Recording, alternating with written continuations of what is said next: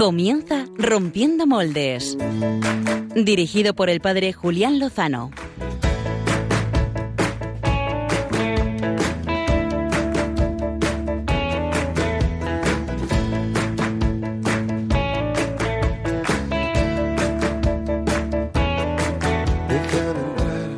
donde estén tus sueños, donde tus anhelos muy buenas noches, queridos amigos de Rompiendo Moldes en Radio María, en esta última hora del segundo domingo de Adviento, que mm, terminamos, con el que terminamos este eh, intenso puente de la Inmaculada aquí en España, que ha traído muchísimas gracias a toda nuestra nación, de la cual es patrona. Confío y deseo que todos hayan pasado un tiempo de gracia, tanto en la vivencia del domingo de Adviento como de la patrona, Nuestra Señora, la Inmaculada Concepción de María.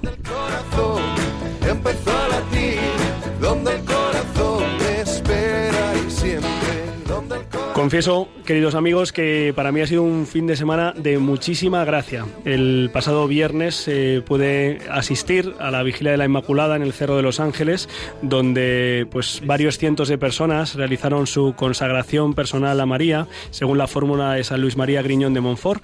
Y aquí, pues el que les habla, eh, pues también eh, se sumó a esa iniciativa gracias a, a, la invitación que la hermana María de la Cruz, una hermana argentina, me hizo hace unos meses. Y bueno, pues gracias a, pues a muchos elementos también al Foro Mariano Diocesano, pude participar de esa consagración y pues aprovechando que el Pisorga ha pasado por Valladolid, piso, pido oraciones para poder vivir esa entrega de verdad confiada a la Virgen María.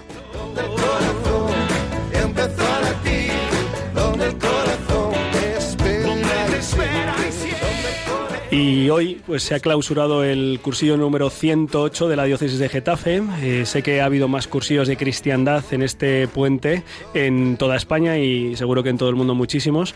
Y los que hayan podido escuchar las lecturas de la misa de hoy, que confío en que hayan sido todos nuestros amigos oyentes, eh, que fieles cumplidores hayan participado en la Eucaristía, ya sea a través de los medios de comunicación o presencialmente, si se lo permite su salud, pues lo que decían las lecturas yo lo he experimentado este fin de semana en este cursillo de cristiandad eh, he visto cómo se han quitado los trajes de luto, Jerusalén, y he visto cómo han sido revestidos eh, de gozo, de gracia, de gala, y cómo los, los valles han sido rellenados y los montes han sido rebajados para que Jesucristo pueda llegar. Y por eso, porque el Señor ha estado grande con nosotros, pues estamos muy alegres y muy contentos.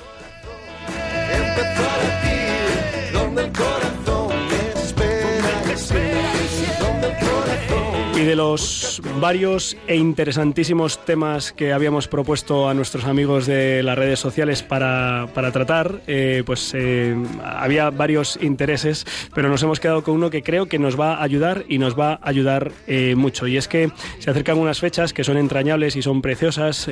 conmemorar, celebrar la Natividad de nuestro Señor es, es pues un motivo enorme de alegría, pero se mezcla, se mezcla y seguro que entre los oyentes experimentan también esta, esta mezcla de sentimientos, especialmente eh, por la ausencia de los que ya no están entre nosotros.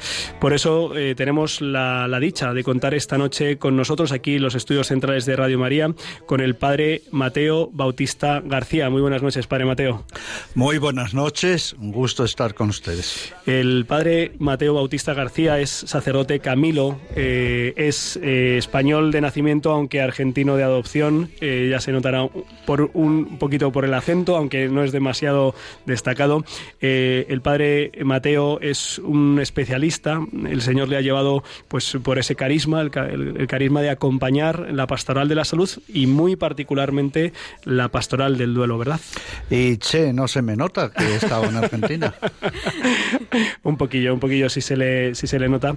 Y, vamos, a, vamos a abordar esta cuestión, la cuestión del duelo, es decir, de cómo vivir, de cómo afrontar, de cómo superar eh, con con consuelo, con alegría, con fortaleza y con esperanza la pérdida de un ser querido que tanto afecta, ¿eh? que tanto afecta especialmente en estas fechas que, se avecinan, las fechas navideñas. Vamos a, tener al Padre Mateo con nosotros en la entrevista de portada y vamos a tener también pues, eh, pues las mejores secciones del programa, las, las del equipo. Muy buenas noches, ¿qué tal estáis?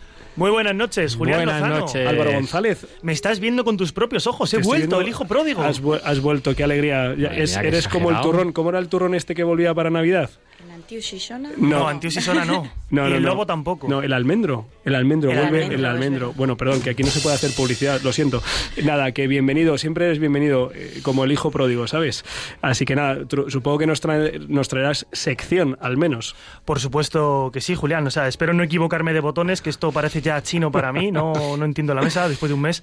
Pero bueno, traemos una sección, traemos un cantante paraguayo, que Ajá. Paraguay es un país al que no solemos ¿Para qué? Paraguay, gente guay. O- Y... ¿Cómo se llama? ¿Cómo se llama? Se llama, venga, lo vamos a adelantar, nos vamos a dejar esperar hasta el final del programa. Se llama Fernando Ugarte. Muy bien, pues estaremos atentos y sobre todo escucharemos esos, esos ritmos que nos traes.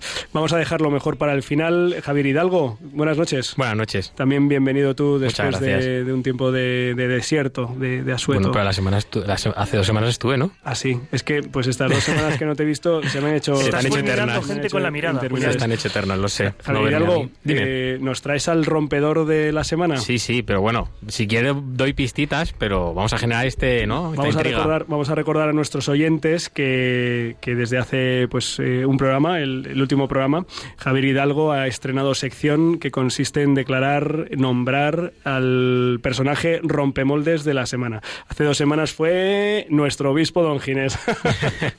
al Badum que, chis, ¿no? eh, al que un pues, ciertamente apreciamos y valoramos y, y sí, pues es merecedor. Y esta semana, pues da- pistas, sobre todo para que los que nos están viendo por Facebook y están interactuando en Twitter, pues eh, puedan hacer apuestas, apuestas legítimas, Predicciones, y ¿no? sin dinero, claro. Predicciones. Predicciones. Pues voy a poner una de momento muy difícil porque quiero generar aquí.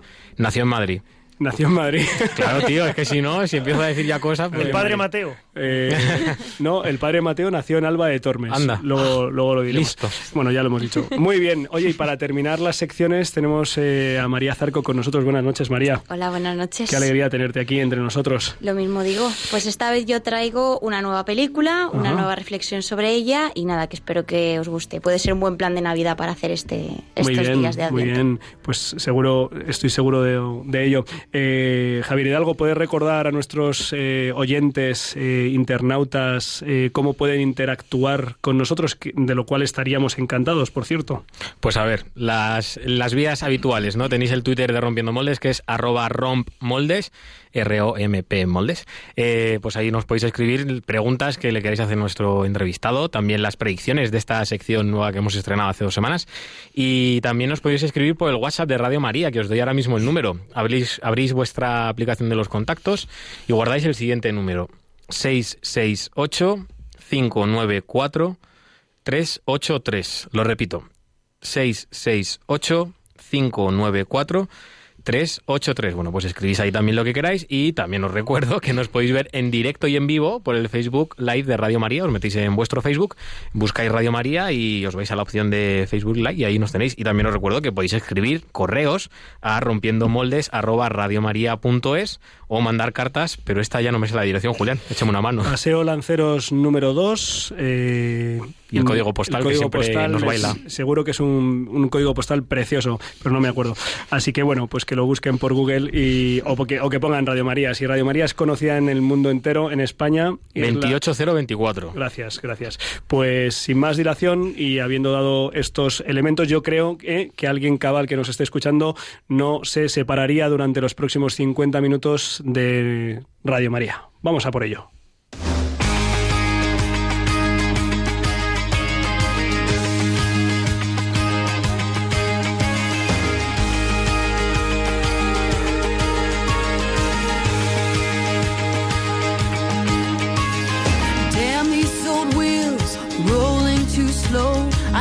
Down this wide line with so far to go. Headlights keep coming, loneliness humming along. Who poured this rain? Who made these clouds? I stare through this windshield, thinking out loud. Como comentábamos al comienzo del programa, nos acompaña el padre Mateo Bautista García, que es eh, español de nacimiento, precisamente de Alba de Tormes, la ciudad donde descansa la, la santa más española, Santa Teresa de Jesús. Eh, él fue ordenado ayer hizo 33 años, el Día de la Inmaculada Concepción de 1985, en el complejo que los padres Camilos tienen en Tres Cantos para el acompañamiento precisamente, eh, sobre todo, de la enfermedad y la enfermedad en los últimos momentos de la vida. Él es eh, licenciado en Teología Moral, también en Teología Espiritual y es especialista en Pastoral de la Salud. Es tan especialista que el próximo mes de enero, Dios mediante, eh, presentará su doctorado en la Universidad Romana de la Lateranense en precisamente el acompañamiento por la muerte de hijos. Padre Mateo, vaya tema, vaya tema que ha elegido usted. ¿Por qué, por qué se acercó a esta, esta realidad, a este mundo de- del duelo? Por varias razones.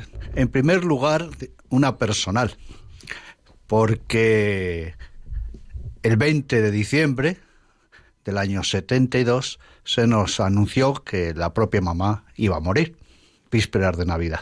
Y yo soy el más pequeño de nueve hermanos. ¿Cuántos, cuántos años tenía en ese momento? 11 años. 11 años. Fue una experiencia de acercarnos y la mamá, Severa, murió dos meses después. Así que ya se empezó a vivir la propia realidad de la muerte del ser querido cercano.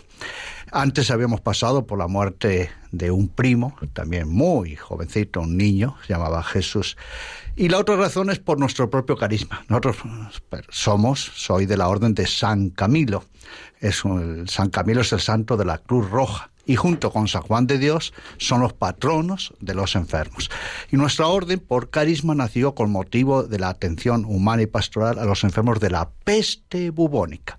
La peste bubónica en el siglo XVI mató al 30% de Roma, incluido el Papa Sisto V, el Madre- 30% de toda población. Madre mía. San Camilo fue reformador de la mayor crisis hospitalaria que fue en el siglo XVI. Por cierto, quiero aprovechar que, de- para decir que el hospital es institución de la Iglesia del siglo IV. Y especialmente atender a los enfermos que morían en las casas abandonados de esta peste bubónica. Pero San Camilo tuvo también una novedad que fue el primero que atendía a los heridos y muertos en los campos de batalla. Pidió al Papa el distintivo de la Cruz Roja y con sus religiosos y los laicos, como digo, fue pionero 300 años antes de la Cruz Roja Internacional. Ese es el motivo por el que usted porta y viste esa cruz roja. Eh, ahora me comentaba, yo creo que es un dato bastante desconocido. Yo recuerdo hace unos años leyendo artículos sobre la fundación de la Cruz Roja, me parece que a finales del siglo XIX, principios del XX, y resulta que una realidad más, y son muchísimas, eh, han sido precedidas, antecedidas y preparadas y fundadas precisamente por, por la Iglesia Católica. Eh, ¿por, qué, ¿Por qué los Camilos, padre? ¿Cómo, ¿Cómo se acerca, cómo conoce la Orden de los Camilos y cómo decide entrar para vivir su vida religiosa consagrada con ellos? Yo que soy de Alba de Torme, sepulcro de Santa Teresa, como ha dicho, entré en Navarrete, La Rioja. Entré a los 10 años, 6 meses, 15 días, 4 horas y 20 minutos. Exactamente. ¿eh?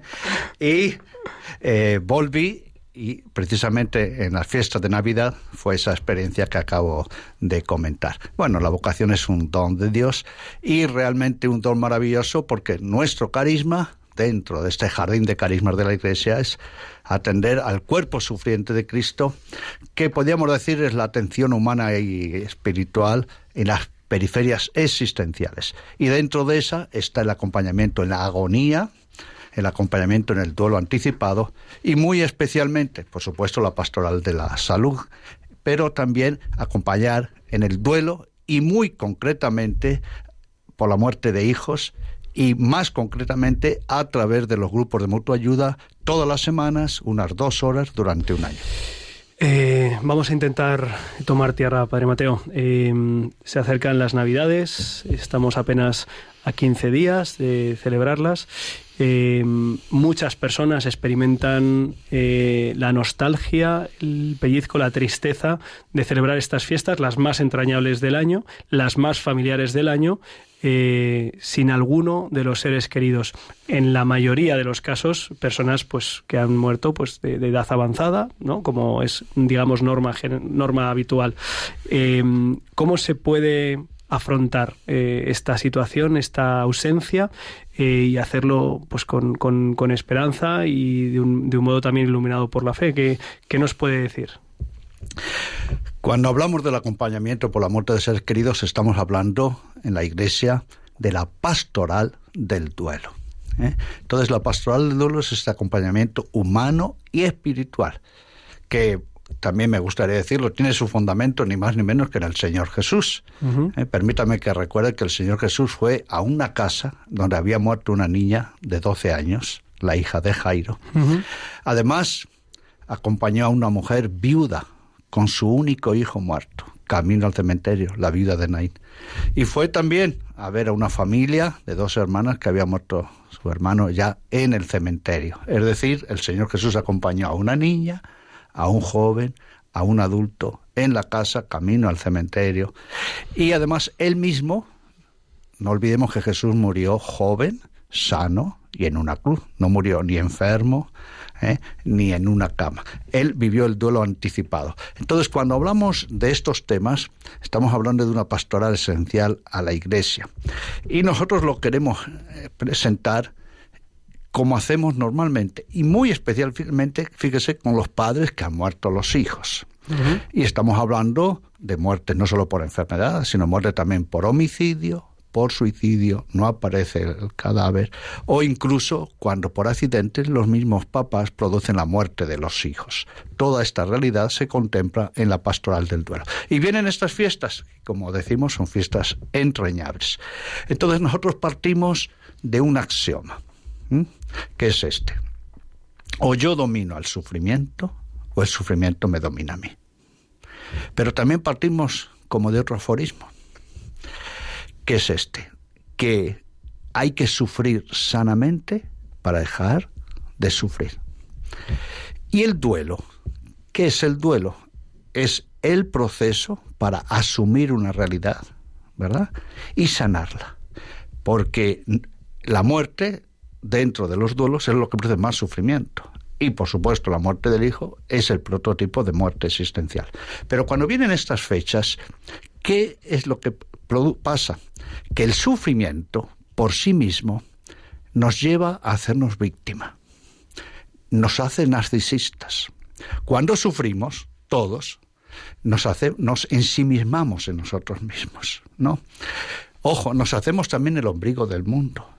Creemos que todo tiene que estar alrededor de nosotros. Entonces, cuando vienen estas fechas, ¿qué pasa? Que nosotros creemos, creemos que también los demás tienen que estar en función de nosotros. E incluso más, nuestro sufrimiento es más grande que Dios. Y permítame, eh, y lo digo con una notita de humor, a mí mucha gente me dice, ay, padrecito, eh, no sabe las ganas que tenemos que pasen estos días porque son tan malas.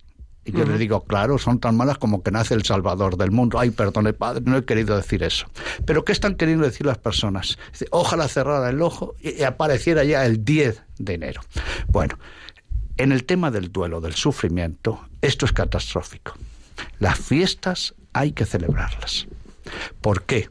Recuerden, si no lo celebramos, no asumimos no lo afrontamos, vamos a estar con un año de retraso. Porque o yo domino el sufrimiento o el sufrimiento me domina a mí. Entonces, el primer punto es que hay que asumir las fiestas. Segundo, que hay que celebrarlas. Y tercero, que lo que vamos a ver, cómo hay que celebrarlas. Pero lo importante es salir de nuestro ensimismamiento. O dicho de otra manera, papá, mamá. Imagine usted, papá, mamá, ¿eh? que está en una situación de este duelo. Usted no puede secuestrar la Navidad a sus seres queridos. Usted no se la puede secuestrar a usted misma. Usted no puede, y menos como creyente, pensar que su sufrimiento es más grande que la gracia de la Navidad. Este es el enfoque del que podemos partir. Ha hablado de, un modo de sufrir eh, que, pueda ser sanador, o sea, que nos pueda permitir mm, vivirlo con un sentido. Es, esto, eh, como, ¿cuáles son las pautas, cuáles son las orientaciones que pueden permitir a, a las personas, aparte de lo que han mencionado de huir del narcisismo, de secuestrar las fiestas para, para sí mismos y para otros, eh, ¿qué, criterios daría a personas que seguramente nos están escuchando ahora? Yo estoy pensando en algunas muy queridas que han pasado por este, por este dolor, ¿no? Eh, ¿qué, les puede ayudar eh, a, a, vivir sanamente un sufrimiento que, sea sanador, precisamente? Y yo en concreto estoy pensando y mi propia hermana, que hace cinco años murió su hijo, mi sobrino David, de 29 años, muerte repentina, y hace menos de dos años su propio esposo. Y tenemos que encarar estas fiestas como, como todos los actos de la vida. Entonces, cuando enfocamos estos temas, vamos a tomar también ese aforismo que hemos dicho. Mire, sufrir sanamente para dejar de sufrir. Hay dos maneras de sufrir. Una, evadiendo el sufrimiento. Y por tanto el sufrimiento me domina. ¿Eh? ¿Eso qué significa? Que en realidad yo no busco sanar una herida. Busco aliviarme. ¿Mm? Porque está la lógica del sufrimiento y está la lógica del duelo.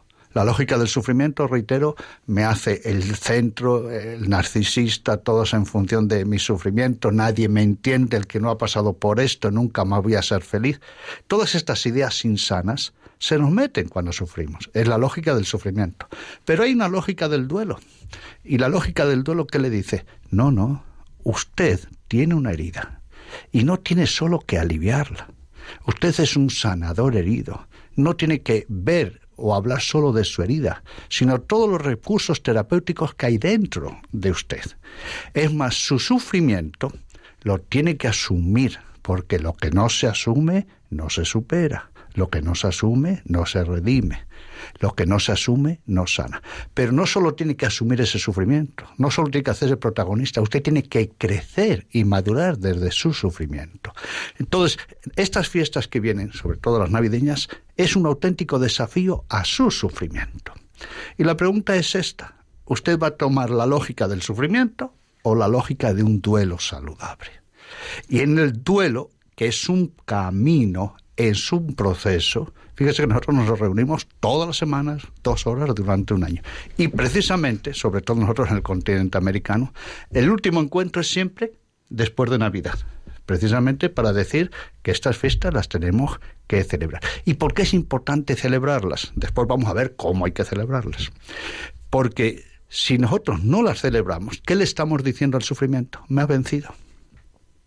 Me da miedo ¿eh? al sufrimiento hay que mirarle a los ojos. Al sufrimiento ¿eh? hay que dialogar con él. Y hay que partir de algo muy elemental. Miren, el sufrimiento no está ni arriba, ni abajo, ni delante, ni detrás de nosotros. El sufrimiento no está en las paredes. El sufrimiento no está en una ruta donde ha muerto un ser querido. El sufrimiento no está en una fecha. El sufrimiento, llana y sencillamente, soy yo. Por tanto, cuando hablamos de asumir el sufrimiento es asumirme a mí mismo, trabajarme, meter bisturí en mí mismo.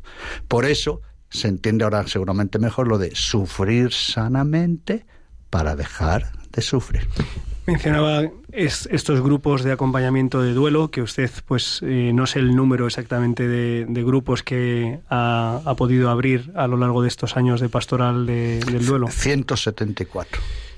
174. Eh, si no me equivoco, mañana eh, abrirá uno en, en Leganés Norte, en la parroquia San Isidro, donde el padre Cruz Gonzalo le ha, le ha pedido, ¿verdad?, que, que, pueda acompañar a familias. ¿Qué es, ¿Qué es lo que hacen en estos grupos? Eh, ¿En qué consiste este proceso de, de, un año que puede ayudar a personas que han perdido especialmente, no sé si hijos o, cualquier familiar? ¿Y cómo se llama este programa? Rompiendo moldes. Bueno, pues vamos a romper un molde porque yo quiero ganarme ese... ese el, el, premio, el premio de Javier. Y el primer molde que hay que romper es que no hablamos de pérdidas, sino de muertes. O los muertos se pierden ¿Eh? Entonces, cuando lo primero que tenemos que hablar en el duelo es hablar sin eufemismos. Se pierden las cosas, se pierden los objetos, pero las personas se mueren. Es muy importante llamar las cosas, las situaciones por su nombre. Y además a mí me gusta recordar una frase de San Agustín, que por cierto pasó el duelo de su amigo, de su madre y de su hijo a Diodato tuvo un hijo natural que murió con 18 años. Solo perdemos a los que se murieron si no los amamos. Y si no los tenemos junto a Dios, que nunca se pierde. Y permítame que insista en esto del lenguaje. Porque, miren ustedes, decir mi ser querido se murió, yo siempre digo que es el 50% de un proceso de duelo. Porque llamar la situación por su nombre ya es asumirla, ya es enfrentarla. Y esto especialmente lo tenemos que hacer cuando el hijo es un, que se sufre por la muerte o de un ser querido, por homicidio, suicidio, duelos extraordinarios. Entonces es muy importante este lenguaje adecuado. Y después ya la pregunta se me fue al santo, Eh, al cielo. eh, un poco eh, eh, en qué consiste, o así a grandes rasgos, estos grupos de duelo de acompañamiento que durante un año, durante dos horas semanales, se Sí, ofrecen. Estos grupos de mutua ayuda. De mutua ayuda. mutua ayuda. Porque en el sufrimiento normalmente todo empieza por autoayuda. Mire, las personas están tan mal en algunos duelos que a veces meten hasta el cepillo de limpiar los suelos en el freezer y en la heladera. Eh, eh, están- se desquician. eh, es una auténtica crisis existencial incluso una crisis de esperanza. El prototipo de mayor sufrimiento es la muerte de los seres queridos. Dentro de esa muerte es la muerte de un hijo. Pero ojo, si yo les dijera que hay un sufrimiento más grande que la muerte de un hijo, ¿ustedes me creerían? Sí, es el sufrimiento por la crisis de esperanza. La crisis de esperanza que puede llegar hasta la destrucción en vida, muerte en vida, hasta el propio suicidio.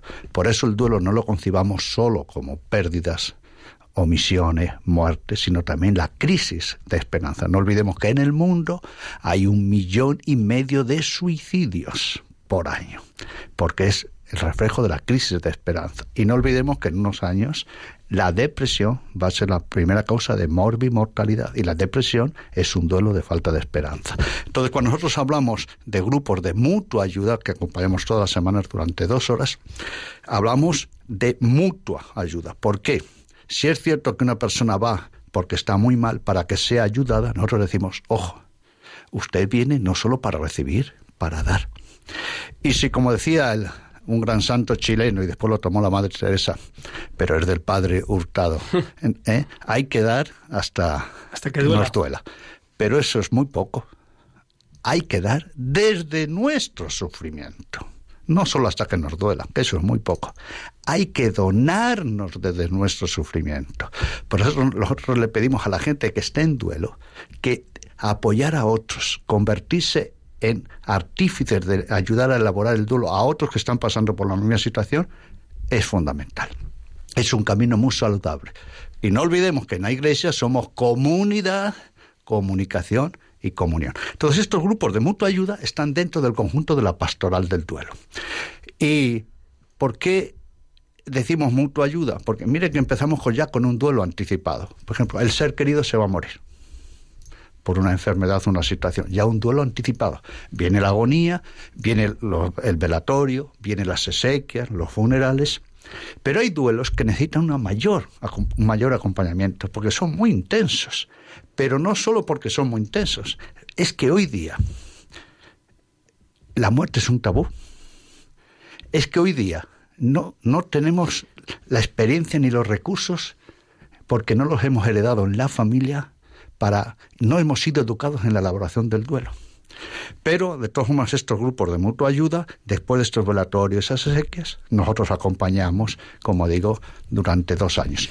Y ojo, no vamos al grupo porque mucha gente dice, ay, yo no voy al grupo porque ahí todo el rato se llora.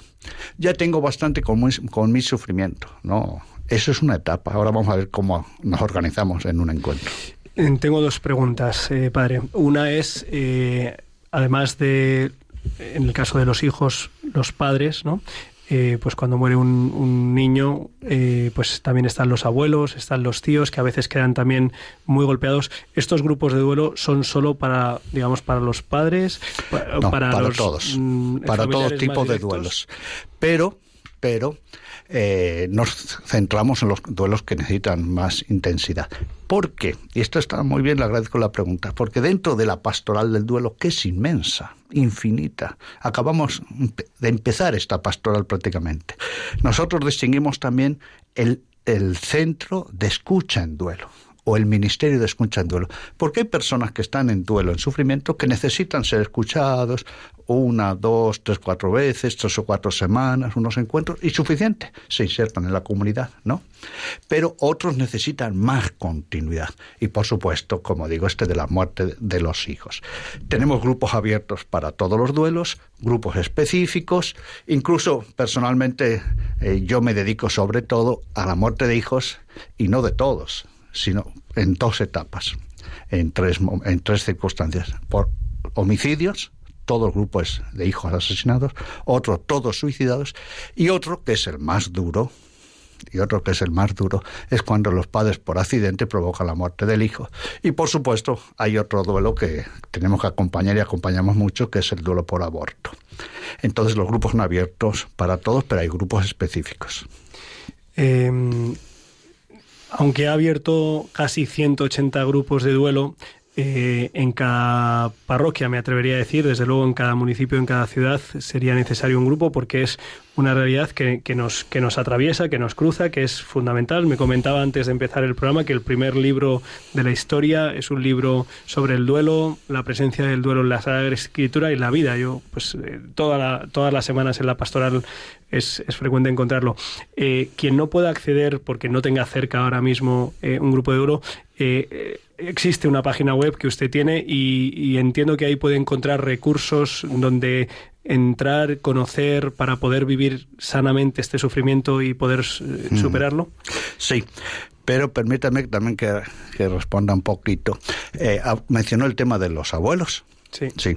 Nosotros tenemos mucha bibliografía porque, claro, nosotros hemos empezado en la Argentina hace 25 años, pero Argentina es un país inmenso. Estamos en Chile, que tiene una extensión de 4.000 kilómetros. Imagínese Perú. Entonces, eh, hemos publicado libros que son muy prácticos, siempre escritos con personas en duelo, porque es una manera de que ellos a través de los libros. Tenemos encuentros de grupo a través de Internet, de Sky, ¿no? Tenemos también una guía de cómo las personas pueden hacer estos grupos en sus casas, en sus familias, ¿no? Hemos escrito un libro con 27 padres que han muerto los hijos. Hace unos meses, con mi propio sobrino aquí en Madrid, hemos escrito el libro de los hermanos, por la muerte de hermanos. Y ahora, en este momento, estamos escribiendo el libro El duelo por los abuelos y por los nietos. Y mire usted, el primer testimonio en el que vamos a trabajar es un duelo del año 160. ¿Y sabe de quién es? El año 160. Lejos, pues, ¿no? No, no, ahora mismo. Bueno, no pues es un tal Cornelio Frontón, famoso escritor romano. Cuando decimos algo es clásico, esa expresión de Cornelio Frontón. Cornelio Frontón es muy famoso porque fue el preceptor de un gran emperador, además español, Marco Aurelio. Y a este Frontón se, tuvo seis hijos. Los cinco primeros se le murieron, pero con una peculiaridad, que nacía moría el hijo, quedaba embarazada, moría, y al final la hija sexta fue la única que vivió. Tuvo tres nietos y los tres murieron. Y él escribió un famoso, una famosa carta al emperador Marco Aurelio sobre el duelo de su propio hijo que murió de de tres años. Y el propio emperador le contestó. Esto quiero de, lo reflejo porque cuando hablamos del duelo no es una cosa de hoy.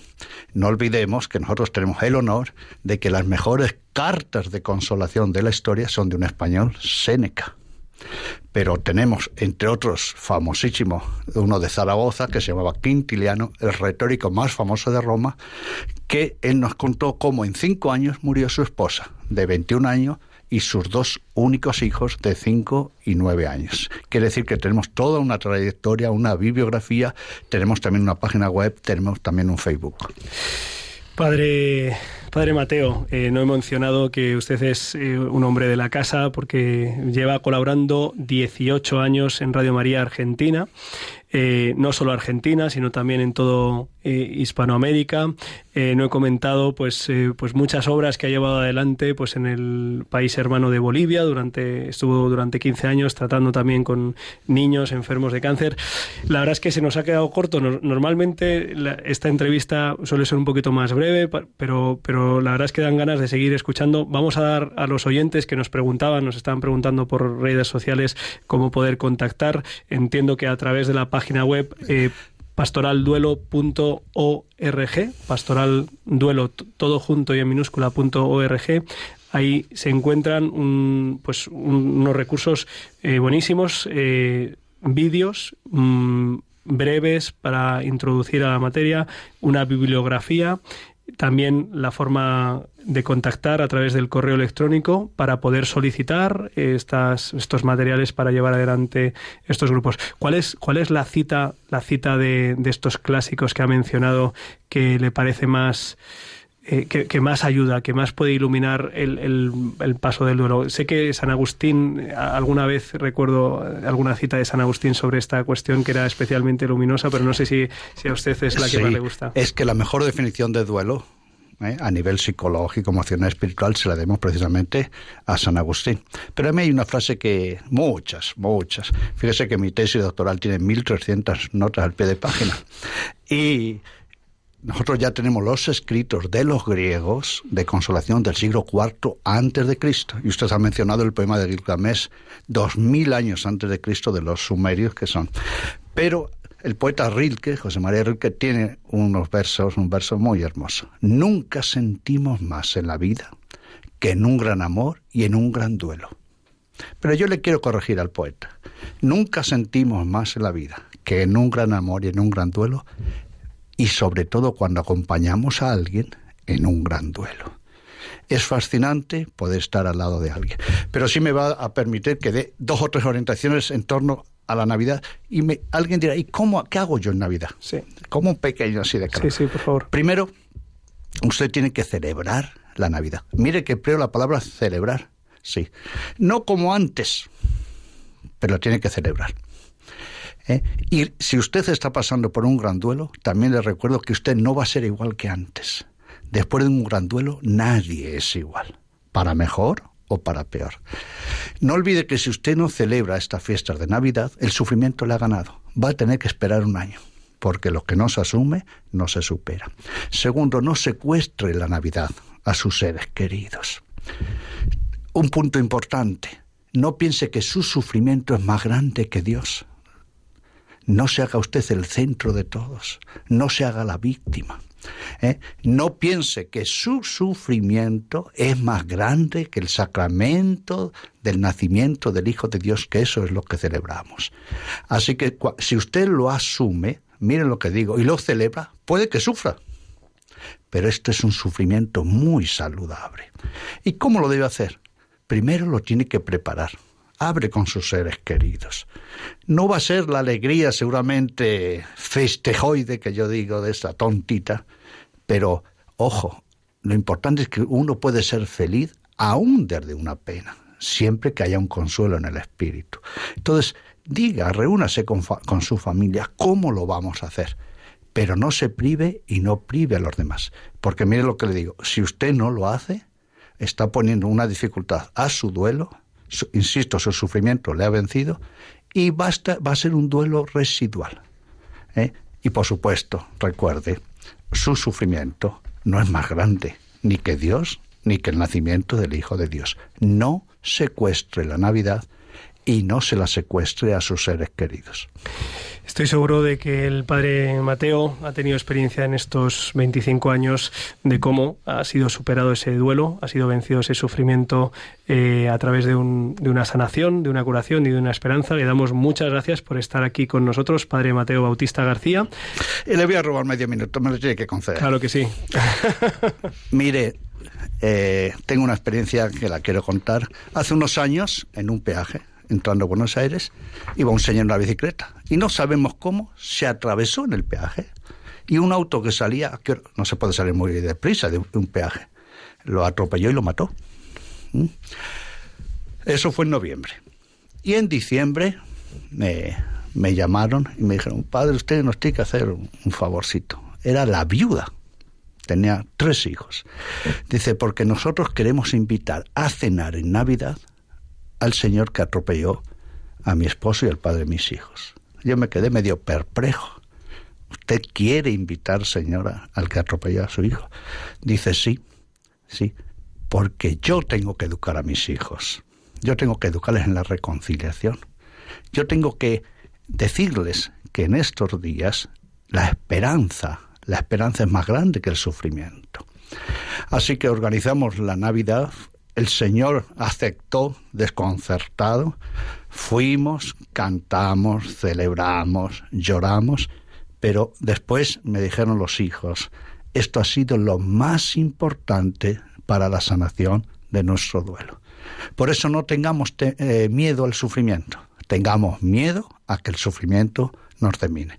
Recuerde, no secuestre la Navidad por su sufrimiento y en sus duelos celebrar la Navidad es el mejor camino de sanación.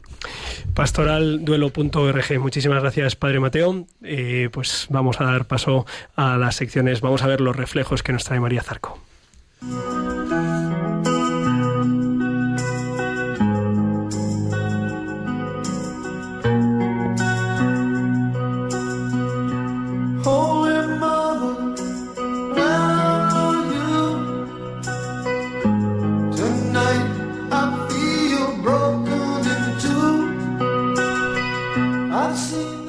Reflejos de fe, con María Zarco.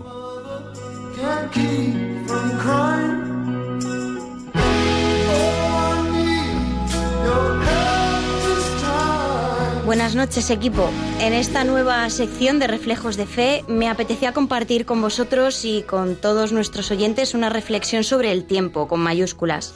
Para empezar quiero plantearos a vosotros, a Javi, a Álvaro y a Julián una pregunta un poco fantástica, que nuestros oyentes también pueden participar desde casa. ¿Qué haríais si tuvieses la oportunidad de viajar al pasado de vuestras vidas? Es decir, nada de ir a la prehistoria para ver dinosaurios, de verdad, algo del estilo de vuestras vidas.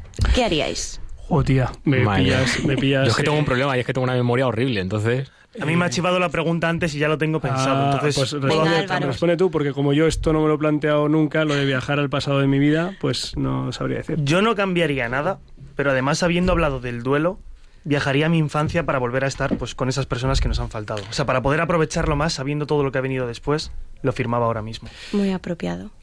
Eh, Yo, Julián, a ver, yo me iría, pero es que, claro, no es- bueno, me voy a ir a 2012, que para mí fue un momento muy importante de mi vida, me cambió mucho la vida del Señor, me di cuenta de muchas cosas y, y me gustaría volverlo a vivir, ¿no? Y, pero, vamos, o sea, estoy muy bien también ahora, ¿sabes? No, yo, yo no, no- no volvería atrás, pero eh, cuéntame a ver si a lo mejor me convences y, lo- y me lo planteo. Venga, yo voy contando y al final, si viene alguna idea, nos Fenomenal. decís. Eh, bueno, esta pregunta que os acabo de plantear es el hilo conductor de la película que os traigo hoy, que es una cuestión de tiempo, que cuenta la historia de Tim, un joven pelirrojo británico que descubre que tiene el poder de viajar a su propio pasado. Escuchamos ahora un fragmento del tráiler de este maravilloso largometraje. Mi querido hijo, esto te parecerá extraño, pero hay un secreto. Y es que los hombres de esta familia pueden viajar en el tiempo. Tim, ¿me pones crema? ¡Oh, no! A ver, para. ¿Cómo tendría que...? Busca un lugar oscuro, piensa en el momento al que quieres ir y te encontrarás allí. Tim, ¿me pones crema? Mmm, qué bien. Es mi especialidad. ¿Algo que decir? Sería genial si me ayudase a conseguir una novia. Vaya. Soberbio. Soy Tim. Yo, Mary. Mi madre se llama Mary. ¿Te recuerdo a tu madre? Tenía que habérmelo pensado mejor. Em, soy Tim. Mary. Me encantan tus ojos. Y me encanta el resto de tu cara. Aunque pueda parecer demasiado fantástico, la historia de Tim se convierte en toda una catequesis sobre la vida y las circunstancias que se nos presentan. Seguro que en muchas ocasiones hemos querido actuar de una forma diferente o bien cambiar por completo ciertos momentos, bien sea porque no salen como esperábamos o porque nos habría gustado que fuesen mejores simplemente. A veces nos puede costar mucho confiar en lo que viene y sobre todo cuando llegan situaciones que para nada nos esperábamos. Los malos momentos pensamos que son castigos que con el tiempo desaparecen y dejan de nuevo espacio a la calma o a una situación normal y feliz. Sin embargo, la historia del joven Tim y de sus superpoderes nos enseña que los momentos truncados o duros son necesarios para apreciar lo afortunados que somos por tener cada día una nueva oportunidad, nuevos retos, nuevas complicaciones, alegrías, penas, que nos recuerdan que estamos muy vivos y que todos tenemos un propósito, una misión por cumplir en nuestro día a día. En estas fechas de Adviento cercanas a la Navidad nos preparamos para unas escenas de celebración, de reuniones familiares, comida en abundancia, regalos o buenos deseos. Estas semanas de preparación son el perfecto ejemplo de búsqueda de la perfección, de que la comida sea la adecuada, de acertar con los regalos, de que las uvas estén bien contadas y de que todo esté a la altura de las circunstancias.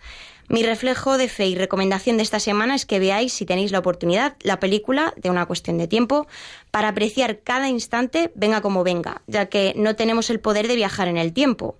Lo que sí podemos hacer es que nuestros días se llenen de situaciones valiosas e irrepetibles.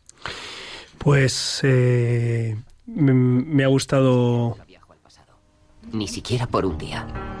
Solo intento vivir cada día como si hubiera vuelto deliberadamente a este día para disfrutarlo, como si fuera el último día mi extraordinaria y ordinaria vida. Me ha, me ha gustado esta reflexión. Eh, no sé, tengo, tengo la impresión de que no volvería atrás. Eh, no porque no me haya equivocado, que, yo, que me equivoco muchas veces, eh, pero supongo que si volviera atrás a intentar arreglarlo, la, la liaría otra vez. Así que como las decisiones fundamentales eh, pues han intentado estar en manos del Señor, pues nada, sigamos viviendo para adelante. Por cierto, por cierto, hemos tenido un candidato a rompemoldes de la semana aquí que se ha, que se ha propuesto él mismo y ciertamente Bueno. el, padre, el padre Mateo, eh, no, no hemos contado nada, eh, pero este hombre es un... Desde luego, es ¿eh? un crack. En Bolivia no te imaginas lo que hizo y no vamos a contar mucho más porque hubo circunstancias ahí políticas del régimen que le invitaron, o sea, le echaron un poquito del lugar por, pues por reclamar el 10% del presupuesto de- del PI- PIB para, para salud, ¿no? En fin, pero mm, Javier, mm, con la pista de Madrid estaba a punto de sa- sacarlo del rompemoldes de esta semana, pero danos alguna pista más antes de velarlo. Pues vamos a dar alguna pista más, ponemos la careta y le damos. A ver, su esposa rumana le gusta contar historias y aconseja que si hay que equivocarse se haga cuanto antes. Lo dejo ahí. Vale. Le damos a la careta, ¿os parece?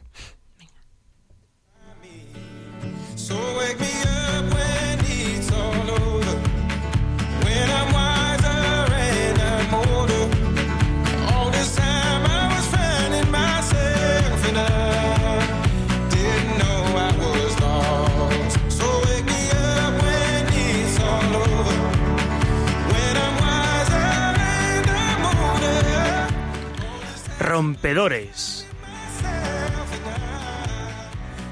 Con Javier Hidalgo. The others, they don't like us. Yeah, I know. Bueno, pues a ver, equipo, ¿os suena? Que es, que Es que es el, es el videoclip canción. original de Avicii y entonces se mete la niña hablando. Ah, estoy, estoy Pero bueno, que a ver, ¿os, os, os suena algo este personaje? A ver, María. Yo estoy muy verde. ¿No? No, no, Pues, no. Bueno, Julián, tú lo vas a saber, hombre. Bar- Baruki. Baruki lo sabe porque es un cotilla y me mira la pantalla. Prometo que no he mirado la pantalla, si es que sé por dónde va porque estoy dentro de la cabeza de Javier. O sea, son muchas horas. Así que di tú, Julián, a ver. Oye, cla- claro, hemos dado pocas pistas para que la gente. Os doy una más, la última. Bueno, venga.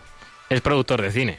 Está Iba a dar yo una mejor. Nació en Madrid. ¿Es productor de cine o director de cine? Productor y director de cine, las dos Y le cosas. hemos y ha sido guionista. personaje Y- y- de Y rompiendo. le hemos entrevistado a cenar. Y, Ya prota- está. y, prota- y protagonista de algunas Y películas. protagonista, actor, de todo, de todo. Venga, decirlo ya, es hombre. un showman. Eh, pues eh, no sé, desvélaloslo tú. Pues vamos a ver, estamos hablando de Juan Manuel Cotelo. ¿De quién vamos a hablar? Hombre. Eh, Juan Manuel Cotelo, eh, periodista, productor, director de cine, esposo, actor, eh, padre y como a él le gusta definirse, eh, se ha definido en varias ocasiones, contador de historias. Os recomiendo para esto que os vayáis a, a YouTube, pongáis Juan Manuel Cotelo, van a salir un montón, un montón de vídeos eh, de cómo él cuenta su historia. Entonces, ¿por qué metemos a Juan Manuel Cotelo en esta lista de personajes eh, de personajes rompedores? Pues que porque Juan Manuel lleva más de 35 años dedicándose al mundo del audiovisual, trabajó en una agencia de noticias, en diferentes formatos televisivos, ha sido actor, quien vea mucho la tele pues habrá visto que Juan Manuel ha aparecido en series. Eh, y en 2005 le llegó la oportunidad de trabajar en un documental que le dio un vuelco a su vida, pero no me voy a meter en esto porque si no estaríamos aquí hablando de Juan Manuel eh, años y años y por eso os digo que os metáis en YouTube y buscáis testimonio de su vida, ¿no? Eh, después de esto y de muchos detalles muy importantes eh, llegó Infinito más uno, su productora que, que, hizo junto con unos compañeros, porque él siempre dice que solo jamás lo podría haber hecho, de la cual es fundador y sus primeros trabajos. Os sonará la última cima, la última cima, perdón, Tierra de María, Footprints, entre otros, y también unas miniseries que tiene, tiene hechas, ¿no? Con esta productora. No voy a hablar de números que son muchos y muy buenos, eh, porque no hacen justicia al motivo por el cual eh, queremos destacar a Juan Manuel. El motivo principal es la valentía de vivir lo profesional y la vida espiritual desde el mismo plano y no fragmentando la personalidad. Eh, Juan Manuel sabía que al contar estas historias que hablaban de Dios se encontraría con muchas trabas y con muchos detractores, pero el resultado sería más grande, montones de vidas tocadas y transformadas por contar no lo bonito. Además esto es muy llamativo porque Juan Manuel siempre dice que a él el, dolor y el sufrimiento, y esto muy viene muy bien al hilo de la entrevista de hoy, le, ha llamado muchísimo la atención, ¿no? que eh, esas historias de gente que ha sabido llevar con paz el sufrimiento no las entendía y le daban mucha envidia. Entonces cuando la vida le dio este vuelco, pues empezó a contar estas historias especialmente, ¿no? Entonces, contar la verdad del amor de Dios en todas sus circunstancias, ¿no?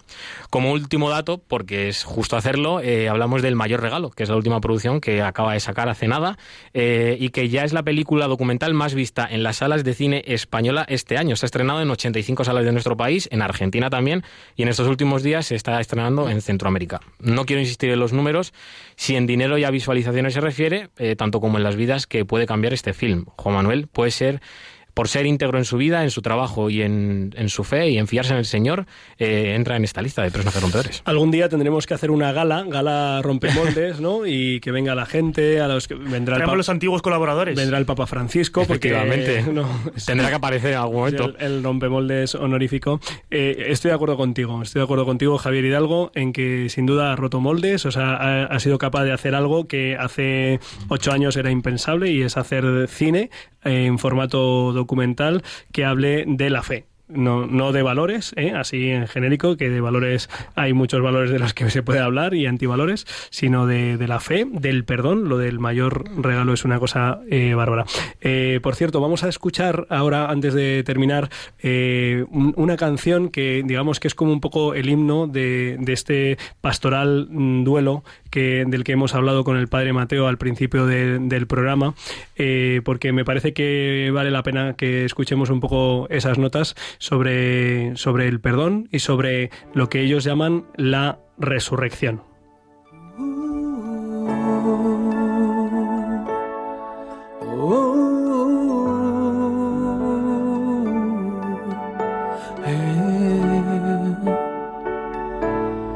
Estamos aquí. Deja que fluyan tus lágrimas. Si hasta Jesús lloró por amor, no te guardes el dolor. Siente nuestro abrazo.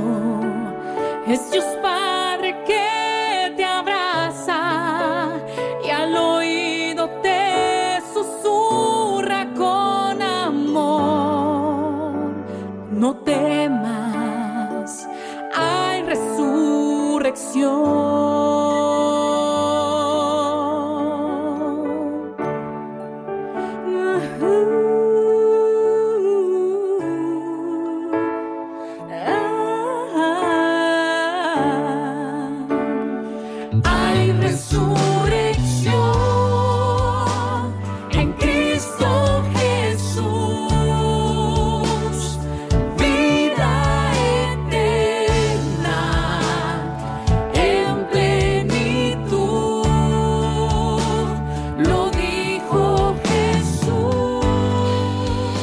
Hay resurrección. Eh, pueden encontrarlo en pastoralduelo.org, este canto sobre la esperanza, la victoria sobre, sobre la muerte. ¿eh? Esta pastoral del duelo con la que, de la que hemos hablado en este programa de la mano del padre Mateo. Eh, ¿Hay algún comentario en redes sociales que Javier Hidalgo va a compartir con nosotros? Pues sí, por Facebook nos han escrito varios, dando muchas gracias eh, en primer lugar, Eh, pero mencionamos a Araceli 1010, que nos habla de una experiencia personal, ¿no? Dice que un 10 de diciembre murió su padre, al año y medio murió un hermano, a los nueve meses murió otro, y sin embargo su madre nunca dejó de celebrar la Navidad. Empezaban rezando y encendiendo velas y terminaban con la cena y con la misa del gallo.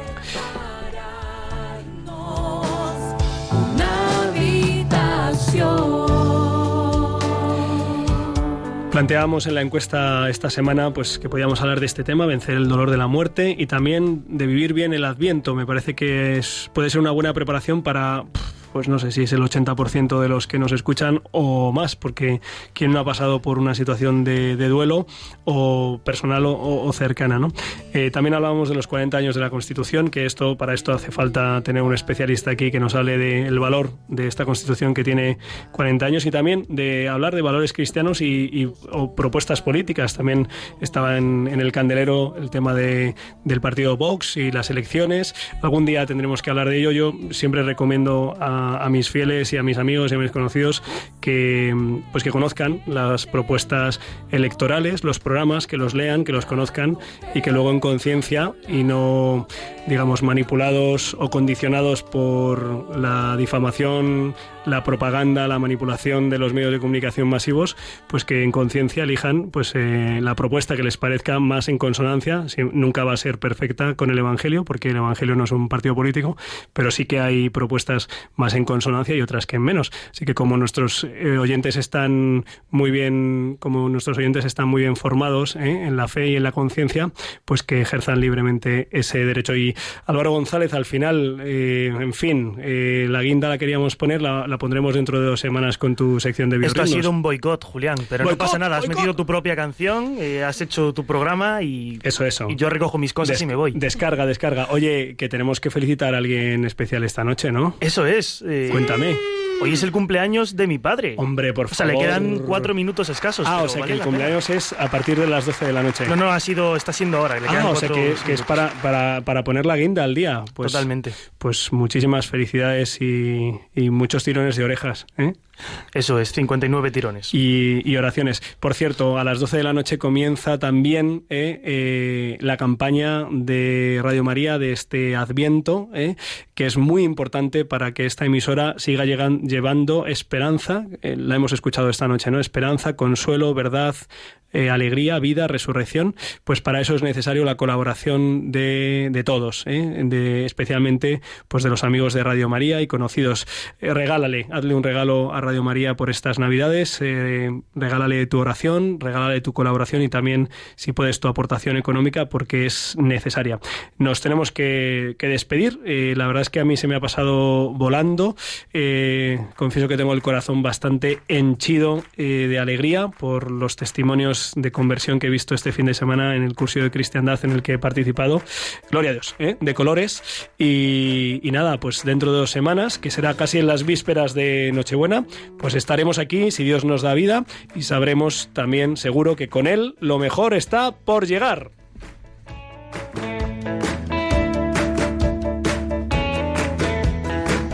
Han escuchado en Radio María Rompiendo Moldes, un programa dirigido por el padre Julián Lozano. Donde estén tus sueños, donde tus anhelos se ponen al sol. Déjame estar donde tantas veces piensas que no puedes, tal vez pueda yo. Déjame que sea yo tu fortaleza. Déjame vivir allí donde brota todo, donde nace todo, justo en la raíz.